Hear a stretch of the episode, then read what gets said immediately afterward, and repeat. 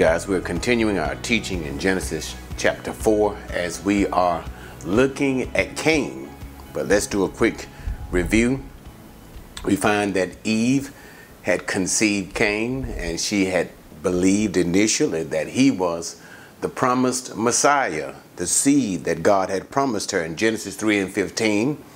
However, Cain proved to be a powerful disappointment and so we move on, and Eve conceived another child, Abel. And we talked about the meaning from his name and what was actually happening in the mind of Eve once she conceived this particular son, and that the disappointment of all of the cursedness that had taken place upon mankind, they were feeling that at that particular moment. And for that reason, she gave him the name Abel, Hevel, which actually means breath. We understand it to mean vanity, vanity, okay? And the Bible told, told us that the uh, occupations of both of the boys that uh, Cain followed in the occupation of his father. He was a tiller of the ground, nothing wrong with that. Abel was a keeper of the sheep, and there was nothing wrong with that. And in the process of time, they both brought offerings, minha, offerings, not sacrifice, offerings to the Lord. However, the offering of Cain was rejected, when on the other hand, the offering of Abel was accepted by God. And we talked about that in our last video. And the primary reason was that the offering of Abel was one that was given on the basis of faith, hope, and trusting God not in his works, not in the things that he was doing, not in the offering, but the faith in, ex- in hoping that God would accept what he had done. And he manifested this hope in God. And that is, and always remember, everything goes all the way back to the promised seed hope and expectation in the promises of God. But he manifested this hope of God by giving God his absolute best. But instead of Cain bringing forth his fruit of the ground, absolute best, which would have been his first fruits, which that, that would have been his absolute best, his first fruits. But instead of him doing so, he brought God simply anything, the Bible said, simply of the fruit of the ground. So anything, as we talked about in that last video once again, a that a due offering, and therefore God rejected his that a due offering. Instead of Cain becoming repentant, we find out that actually Cain became angry. So now let us continue on in the teaching so we can see the response of Cain to God's rejection of his offering. Okay? All right. Verse number five, once again, let's back up just a little bit. But for Cain and his offering, for his offering, God had no regard. So Cain became very angry and his countenance fell. So basically, Cain, instead of what he should have done, is very simple. His heart should have been broken because his offering was rejected. And with a broken heart and contrite spirit, he should have sought God to ask him, why did he reject his offering? But instead of doing that, which is which is an indication of an unrepentant spirit. Cain was unrepentant. So instead of doing that, he became angry and his demeanor, when it says his countenance fell, his demeanor, his attitude became bad, negative. His demeanor became awful. All right? Then the Lord said to Cain, why are you angry? And why is your countenance fallen? If you do well, will not your countenance be lifted up? And if you do not do well, sin is crouching at the door, and its desire is for you, but you must master it.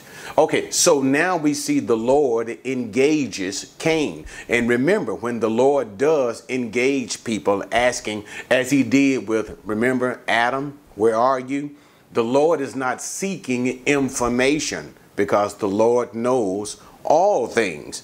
The Lord is simply engaging Cain, trying to get him to repent, trying to get Cain to take the right mindset and demeanor and disposition that he should have. Such a demeanor which should lead him to repentance. So the Lord is really trying to invite him to do the right thing. Okay? Hey guys, I need your help to build the channel. So don't forget, like and subscribe. So God asks him, Why are you angry? And why is your attitude in this way? And God begins to encourage him and simply says, If you do well. So God said, Try to do the right thing. Repent, and, and that's the whole mindset, and that, that's what we'll see being developed throughout Scripture as God is constantly calling on mankind to repent. And repent simply means change your mind. A change in the mind that leads to a change in the conduct. So God is simply trying to encourage Cain change his mind or repent. If you do well, won't your countenance be lifted up? Or whether, notice again, countenance is italicized because that's not in the text. Simply it says, won't it be lifted up? And that lifted up could be countenance or it could be a reference to his offering. Won't your offering be accepted by God? And then God gives the warning in the failure to listen to God that is Cain, or in his failure to repent, what does he say? God gives him a warning about sin. Remember, let, let me take you back, all the way back when Adam ate of that forbidden fruit. That's when we told you that the nature, sin nature, was born inside of all mankind. And that sin nature is constantly seeking to rule over us, rule over all that we do to get us to do things that are not right in the sight of God. And so here we use this particular language. God Himself is using the language. He's uh, uh, picturing sin, that sin nature, as a lion that is crouching, seeking to pounce, seeking to pounce. And so that nature of sin within Cain is seeking to pounce and take over him or influence his conduct, like a lion at a door that wants to, that has a desire to take over you. But God tells Cain, but this is not what you should do. You should not let sin be your master. You should master over your sin nature. You should master over these evil inclinations, evil influences that you have on the inside of you. All right? But the question is will Cain repent? Will he listen to God? Let's keep going. Cain told Abel, his brother, and now, actually, the, the word is not so much as Cain told Abel the situation that took place between he and God. That is the conversation. But the idea of the language of the text seems to say that Cain was talking to his brother, or the idea so much as Cain was trying to, uh, uh, uh to, to get him involved in a conversation or even get him involved in an angry conversation. But let's just keep reading. So Cain taught, told, engaged in conversation, Abel his brother, and it came about when they were in the field that Cain rose up against Abel his brother and killed him. So basically, we see Cain engaging Abel in some form of a discussion. And, and as, as I said, guys, some sort of a heated or angry discussion. So it seemed that Cain was trying to start a fight. That's all basically what it was. He was trying to start a fight with Abel so that he would have an excuse to do what he did. Not so much as to kill him, but so much as to angrily put himself upon his brother Abel. And so the Bible says in this argument that Cain had created, he Cain allowed himself, and that seems to be the idea behind the text. He wanted to get in this fight with his brother Abel. He rose up against Abel, his brother, and killed him. Now, there is no reason under the sun, justifiable reason, for Cain doing what he was doing. And as the scripture says, Cain simply did what he did because Cain himself was of the evil one. That is, Cain was of the devil. Remember the warning that God had given him? He said, Listen, sin is like a lion trying to jump on you, influence you, take over you, get you to do things that you ought not to do. But don't give in. Clearly, Cain gave in. And why did Cain give in? Because he had already given himself. He was of the evil one. The evil one is Satan himself. So Cain rejected uh, the admonition of God for him to change his demeanor, his mindset, his spirit. All of that was completely rejected. And who did Cain say yes to? He said yes to the devil and he allowed his sinful desire, his hatred, and, and another thing the Bible teaches us, his envy. His envy. And that's the reason why Cain killed his brother Abel because he was jealous, because God has, had accepted Abel and had rejected Cain. He was jealous of his brother. And through that first jealousy, he killed him. And so now we have the first murder in all of Scripture. Now, here's what I want you guys to also see. Notice it hadn't been long before Adam and Eve were kicked out of the garden. All right? The warning of God the day that you eat of the fruit, you will surely die. There was death that took place instantaneously. The instant death was spiritual death. Or as we said earlier, it was the birth of the sinful nature, the birth of evils in the nature of mankind. Isn't it sad? Isn't it so sad that we are actually looking at the first generation born into the world? Adam and Eve were created. The first generation to be born were these two brothers, Cain and Abel. Look at the grips and the effect of sin. So you may even think that as the sin nature is born, it, it, it, it, it moves or, or, or, works easily or, or lightly, or you won't see the effect so strongly in beginning to show itself in the human race. But notice how devastating the nature of sin already is that a brother a brother. And remember, Adam and Eve were pure. Simple. The Bible said they were both what? Naked and unashamed. Remember, that was the spiritual nature of who they were at first in the beginning. Look how awful the spiritual nature, how completely denigrated, how much it has actually changed, in so much that a brother would kill his own brother simply because of jealousy and envy.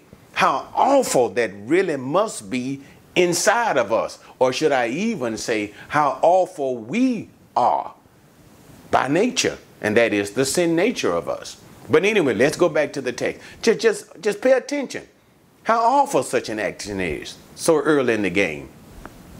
So he's killed his brother, right? And you can imagine, no doubt, he tried to cover it up. And how would you cover up the death of your brother? How would you cover up the body of your brother? Burying it in the ground. Look at the next text. So now God, now once again for the second time, comes to Cain to question him. But not simply this time to question him with the sense of correction, to question him as he brings judgment. And notice that same picture of judgment is still reverberating through the text. Why? When Adam sinned, God came, found him, questioned him, judged him. Again, Cain didn't listen to God. God comes, questions him, and ultimately judges him. Same way he did. But it is even worse, worse than the judgment that fell upon Adam. Now let's continue. Then the Lord said to Cain, Where is Abel your brother? And he said, I do not know. That's the first lie told by a human being in the scripture. Now, the first lie in scripture was told by the serpent, but that's the first lie told by a human. I do not know. Am I my brother's keeper? And let, let, let me just deal with that verse before I even go any further. So the Lord comes to Cain and asks, Where is his brother? Again, it's clear. God knows what has happened. He knows exactly where Cain, no doubt, has buried his brother's body. So why is God asking him? Again, I honestly believe that God is trying to get Cain to confess. What does the scripture teach about God? God is a merciful God. God delights when he wants us to confess our sins. God wants to make things right between us and him. That is God's mindset. Because if God simply just wants to judge, he doesn't have to ask any questions. He doesn't have to send a savior. He just send everybody to hell and be through with it. So he's not simply questioning Cain again because he wants to know the location. Now, he wants to engage him, hopefully that he would repent. And even while we're here, isn't it amazing how merciful and wonderful God is that God would allow him to repent from such a wicked sin as murder. And again, it tells us again about the nature of God. God will allow us to repent of any sin. There is no sin. There is absolutely nothing that you can do, no matter how hideous it may seem to you, that you can do that God would not forgive you. And notice again here clearly, it is not Cain who goes looking for God, it's God who goes looking for Cain. God seeks us out, desiring that we should repent, warning us to come back, return to the fellowship that we need to have with God. But anyway, let's go on to the text. So God asked him, and, and notice something, what, does, what Cain does. And now this is me, guy. It's just a personal statement from me. Cain got a smart mouth. I don't know. Am I my brother's keeper? Now, had I been God, I probably would have struck him dead. Knowing here is God watching him kill his brother, knowing that he killed him because he was envious of his brother. And you mean to tell me you first, and when I came to you and told you to repent, you didn't listen the first time. You had an attitude then, and you got an attitude now. Had I been God, I'd have killed him dead on the spot. But our God is merciful and long suffering. Cain responds, Am I my brother's keeper? But now, once again, he asks, Cain himself retorts with a stupid question. Because why? The answer is obviously yes. You are responsible for your brother. We are responsible for our brothers. Remember, even what Jesus said a last and final commandment that I give you that you do what? Love one another. We see it taught all throughout the epistles of the Apostle Paul, how it says that we are responsible for loving one another, taking care of one another, what happens to one another, not hurting, injuring one another, not creating a stumbling stone for one another. So the answer is yes Cain, you are your brother's keeper. But instead of him for, fulfilling that base responsibility of taking care of his brother, he actually killed his brother. Let's go. So God says to him, He said, What have you done? The voice of your brother's blood is crying to me from the ground. Now you are cursed from the ground, which has opened its mouth to receive your brother's blood from your hand. When you cultivate the ground, it will no longer yield its strength to you. You will be a vagrant and a wanderer on the earth. And now drops the judgment of God. And you can even feel by the text and the response of God his anger at Cain. Now, you may be even wondering why didn't God kill Cain in his judgment? Because Cain took the took his um, brother's life. And I honestly believe because there was no commandment. There was no commandment. In other words, since God had not given, there is clearly the knowledge that you shouldn't do this thing. That was clearly known, but there was no prohibitive prohibitive word from God. Remember, there was a prohibitive word from God to Adam. If you break the command and eat when I told you not to, what is the end result? You will surely die. You see what it says now? The judgment is what? You will. So no command given concerning it, even though clearly is known you shouldn't do it, but know this would happen if you do these things. And so therefore God demonstrated, or should I even say, he showed mercy to Cain when he gave the judgment. But the bottom line is this. So when God asked him about these things, here's the judgment. Here's the judgment. God speaks that the blood is crying from the ground. In other words, let, let, let me, let, I'll slow it down here. There is a principle that is beginning to emerge right here.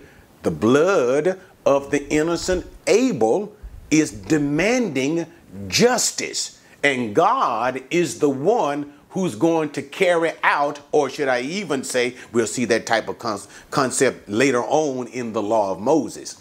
And God Himself is going to be the avenger, or should I even say, the one who carries out the judgment for the innocent victim. So, in other words, what am I trying to say? Whenever a person takes the life of an innocent human being. It is God who takes notice of that innocent life that was destroyed.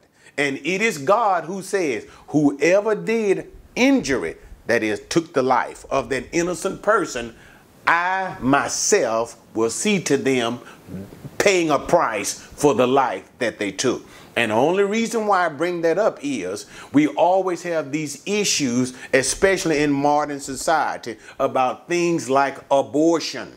Abortion. It, and so sometimes we want to see that it really doesn't matter if you took the life of that child. And yes, it is a child. What did David say? Wonderfully, I was formed in my mother's womb. So, yes, it is a child. And, and does it have a response from God? The response from God is the same. What God says, the blood of that innocent person is crying out to me for justice because you wrongfully took his life, and God is saying, and I will do something about that. Okay, but now let's move on. Let's just go back to the text. But that's something for us to remember in our day and time. There is no action like that, and God just simply ignores it. God does not ignore it. What is he saying? So, verse 11 Cursed you are from the ground. Now, notice we got to go back in our mind that when God judged Adam for his disobedience, what was Adam's punishment? The ground would be cursed. Adam was never cursed, mankind was never cursed, but the ground, that is, the, the intent of the, the ground, the earth, was to easily and bountifully, it's supposed to, no problems at all. When Adam went to raise crops, and that's and that was God's intent from the beginning. Okay? So raising crops and things of that nature was not the judgment. That was God's original intent. The judgment was when Adam went to do that, the ground would not yield as it would normally have. Instead of giving bountifully and easily with very little work, he would have to work very hard and the ground would actually give very little fruitfulness. You got it? So now we see that same idea of judgment being placed upon Cain too. So now already the ground is cursed. But for Cain, for Cain, and the idea is Cain and his descendants, the ground would even yield even less than what it will. But the, principle that we see again here is this God's response to sin. What? God's response to sin. His response to sin is what? Curse it cursedness, cursedness. And so now Cain, it, the ground, remember Cain is a tiller of the ground, it's already given a little. it will give now even less. And concerning you, what did he say? You will be a vagrant and a wanderer. Now, what's important about that term wanderer is later on, Nod, that name will play again. Cain, Cain goes out into Nod, into wandering. So he no longer has a stable residence. He no longer dwells with his brothers, with his family. He is now, therefore, judged to wander the earth forever. Okay? Now, let's look at Cain's response. Now, all of a sudden, Cain wants to talk to God. Now, all of a sudden, he has something to say. Uh, 13. Cain said to the Lord, My punishment is too great to bear. Behold, you have driven me this day from the face of the ground, and your face I will be hidden, and I will be a vagrant and a wanderer on the earth. And whoever finds me will kill me. So the Lord said to him, Therefore, whoever kills Cain, vengeance will be taken on him sevenfold. And the Lord appointed a sign for Cain so that no one finding him would slay, kill him. All right, so Cain complains Cain complains. Now he looks for and seeks the mercy of God. But notice what Cain did not do. And this is the thing that even amazes me, even now. He never said, Forgive me.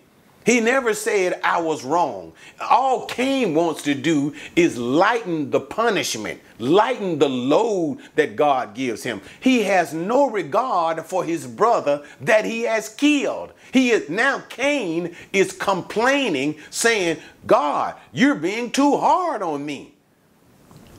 Is there something completely wrong? He's just devoid of everything, of all decency. But nevertheless, let's, let's look at the text. So he says, My punishment is too much to bear, complaint. Then he says, You have driven me from the face of the ground. That's the cursedness that God had just placed even further on the ground that the land should not bear from him. But now here is the worst part. And you have driven me from your face. That is fellowship that God was once having with all mankind and, and we probably see this thing being done in the offerings. When, when they would bring forth their particular offerings and no doubt sacrifices to God, okay, it was a form of fellowship. It was the way in which they approached God, and God allowed them in a limited fashion. Notice what I said, God.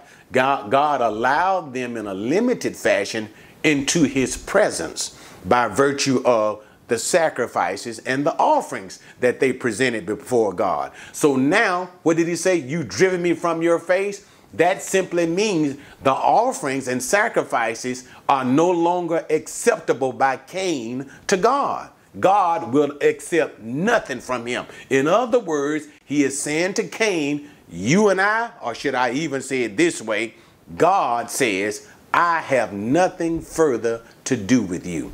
Now that should bring you to tears. But but it doesn't really seem to drive Cain to tears. It seems that Cain is trying to use this to manipulate God to give him a lighter punishment. That's all. It's not that he's really weeping because he no longer has the relationship, because if that was the case, that would have been the first thing to come out of his mind. You've cut me off from you. That's not what he's saying. He's just simply trying to lighten that load of punishment. But let's go on so I can finish this thing out. I'll be hidden from your face, and I'll be, and now here's the thing I'll be a vagrant and wander on the earth, and here's his whole point. Whoever finds me will kill me. See, what did he do to his brother Abel? Killed him. But what does he not want done to him? He doesn't want to be killed. You see that? He he's not concerned. He's not con- not even so much about the earth yielding its fruit to him. Mm-mm. He's not concerned about the relationship between him and God because if he was concerned about that as he's supposed to have been, he would have responded when God said, Cain, why are you angry? Cain, get yourself to. No, he is not concerned about that. He is only concerned about saving his skin. sparing his life, that if somebody else would find him because of what he did to Abel, they will take vengeance on him and kill him, namely another brother. And here's another point, so I'll slow this part down. This is an indication that that there are other people. Notice, as far as we've been hearing, what do we hear? Uh, uh, uh, Cain and Abel. But clearly, by this text, when Cain is fearful that his life will be taken by someone seeking vengeance, well, what someone could that possibly be? Other brothers and sisters. So the point that I'm making is Adam and Eve were continuing to have other children, even though the scriptures were not mentioning all of them. So they were keep on, they were continuing to have other sons and daughters. And the fear of Cain was the, and later on we'll see that in the Mosaic law. And I don't want to talk about it now, and I'm not going to talk about it now. But Later on, we're going to see this in the Mosaic Law when it talks about the avenger of blood.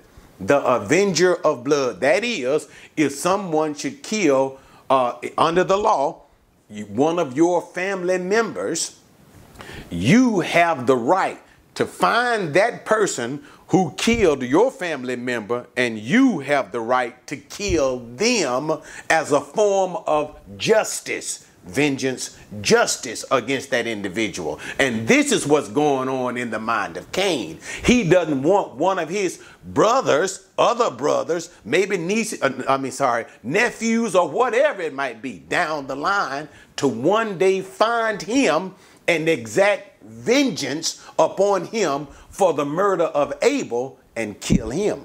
All right, let's let's go just a little bit more. So the Lord, what did he do? The Lord said, Whoever finds Cain, vengeance will be taken on him sevenfold. And the Lord appointed a sign for Cain so that no one finding him would slay him. So what happened? Even no, and it's amazing. Look how wonderful God is. Cain, no repentance whatsoever. All he everything was self-serving. It was all about Cain. There was no remorse for killing his brother. And still, in all of that, God, and in, even in God's anger, notice how even in his anger, he tempers his anger with mercy. Notice what he does. Cain complains, never repents, and God still has mercy on that rascal anyway. So what does God do? He said, All right, I'm not going to let anybody kill you. And so God pronounces a judgment and simply says, Nobody is to kill Cain. Don't bother him. And if you do, God Himself will exact judgment on you seven times greater than the judgment that He exacted on Cain. Imagine that. That's a sign of mercy. And then it said God appointed a sign for Cain. And you've heard a lot of stuff about the sign of Cain. Here is the bottom line. Now, we don't know what that sign was. I've read some commentaries that talks about the physical mark of this, or sometimes I've heard people talk about the sign of Cain was the city, and that's in the next portion of the text that we won't get into right now. But nevertheless, we don't know what it was, but what the text does indicate is it appears to be some sort of a physical marking where we don't know. It didn't say placed on the head. It just said the Lord. And when it says appointed a sign, actually the word is literally the Lord set a sign.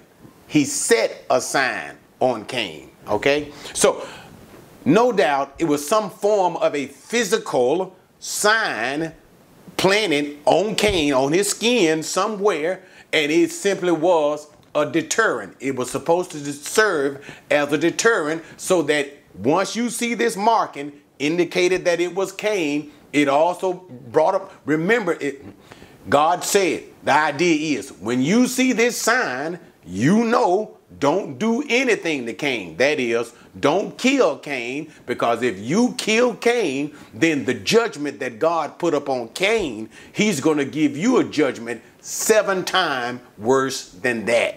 All right? And so the marking, a physical marking of some sort, and it was simply given as a deterrent to anybody that saw him that you wouldn't kill him. And notice it simply was a response of God. It was God's indication of his mercy to this criminal Cain, even though Cain never repented and showed remorse for killing his brother. All right, let's finish. Final verse. Then Cain went out from the presence of the Lord. And then now, now that's the sad part. As he leaves the presence of the Lord, he won't see God no more. No more fellowship with God. Where, where, where are the tears? Where's the remorse as you forever leave God? Because it is clear that Cain is of the evil one, Satan himself. Or we can say it in the way we say things now. He has sold his soul to the devil. It don't bother him. So you can see him leaving from the presence of God and settle in the land of Nod. Remember I told you about that word Nod? Settling in the land of Nod. Nod literally means wandering. Wandering. Remember, he complained, you will, God said, you will be a wanderer in the earth. And notice the idea seems to suggest the land of wandering. So he is now away from the presence of God, east of Eden. And let me make a final point concerning that. East, notice how every how initially we see this early in the scriptures. The reference is to Eden. The reference is to Eden. And notice as you see the man leaving out of Eden, what does God put the cherubim and the flaming swords? east of Eden. And notice even Cain in his sin and his state of cursedness in that sense, being away from God, away from the fellowship of God. Notice again the idea is east of Eden. So the point that I'm trying to make is as man moves further east, the idea is man is moving further away from God. As Cain moves to the east, he has been disfellowship with God. And as man moves further towards the east, further from Eden, further in the east, man himself moves further from God. All right, guys, join me next week or the next teaching when we talk about exactly what Cain does in the city that he builds. All right. Catch you next time.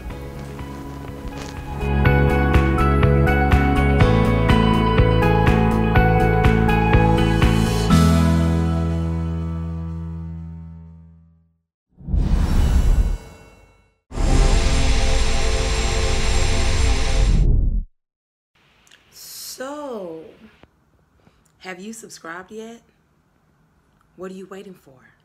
Subscribe now.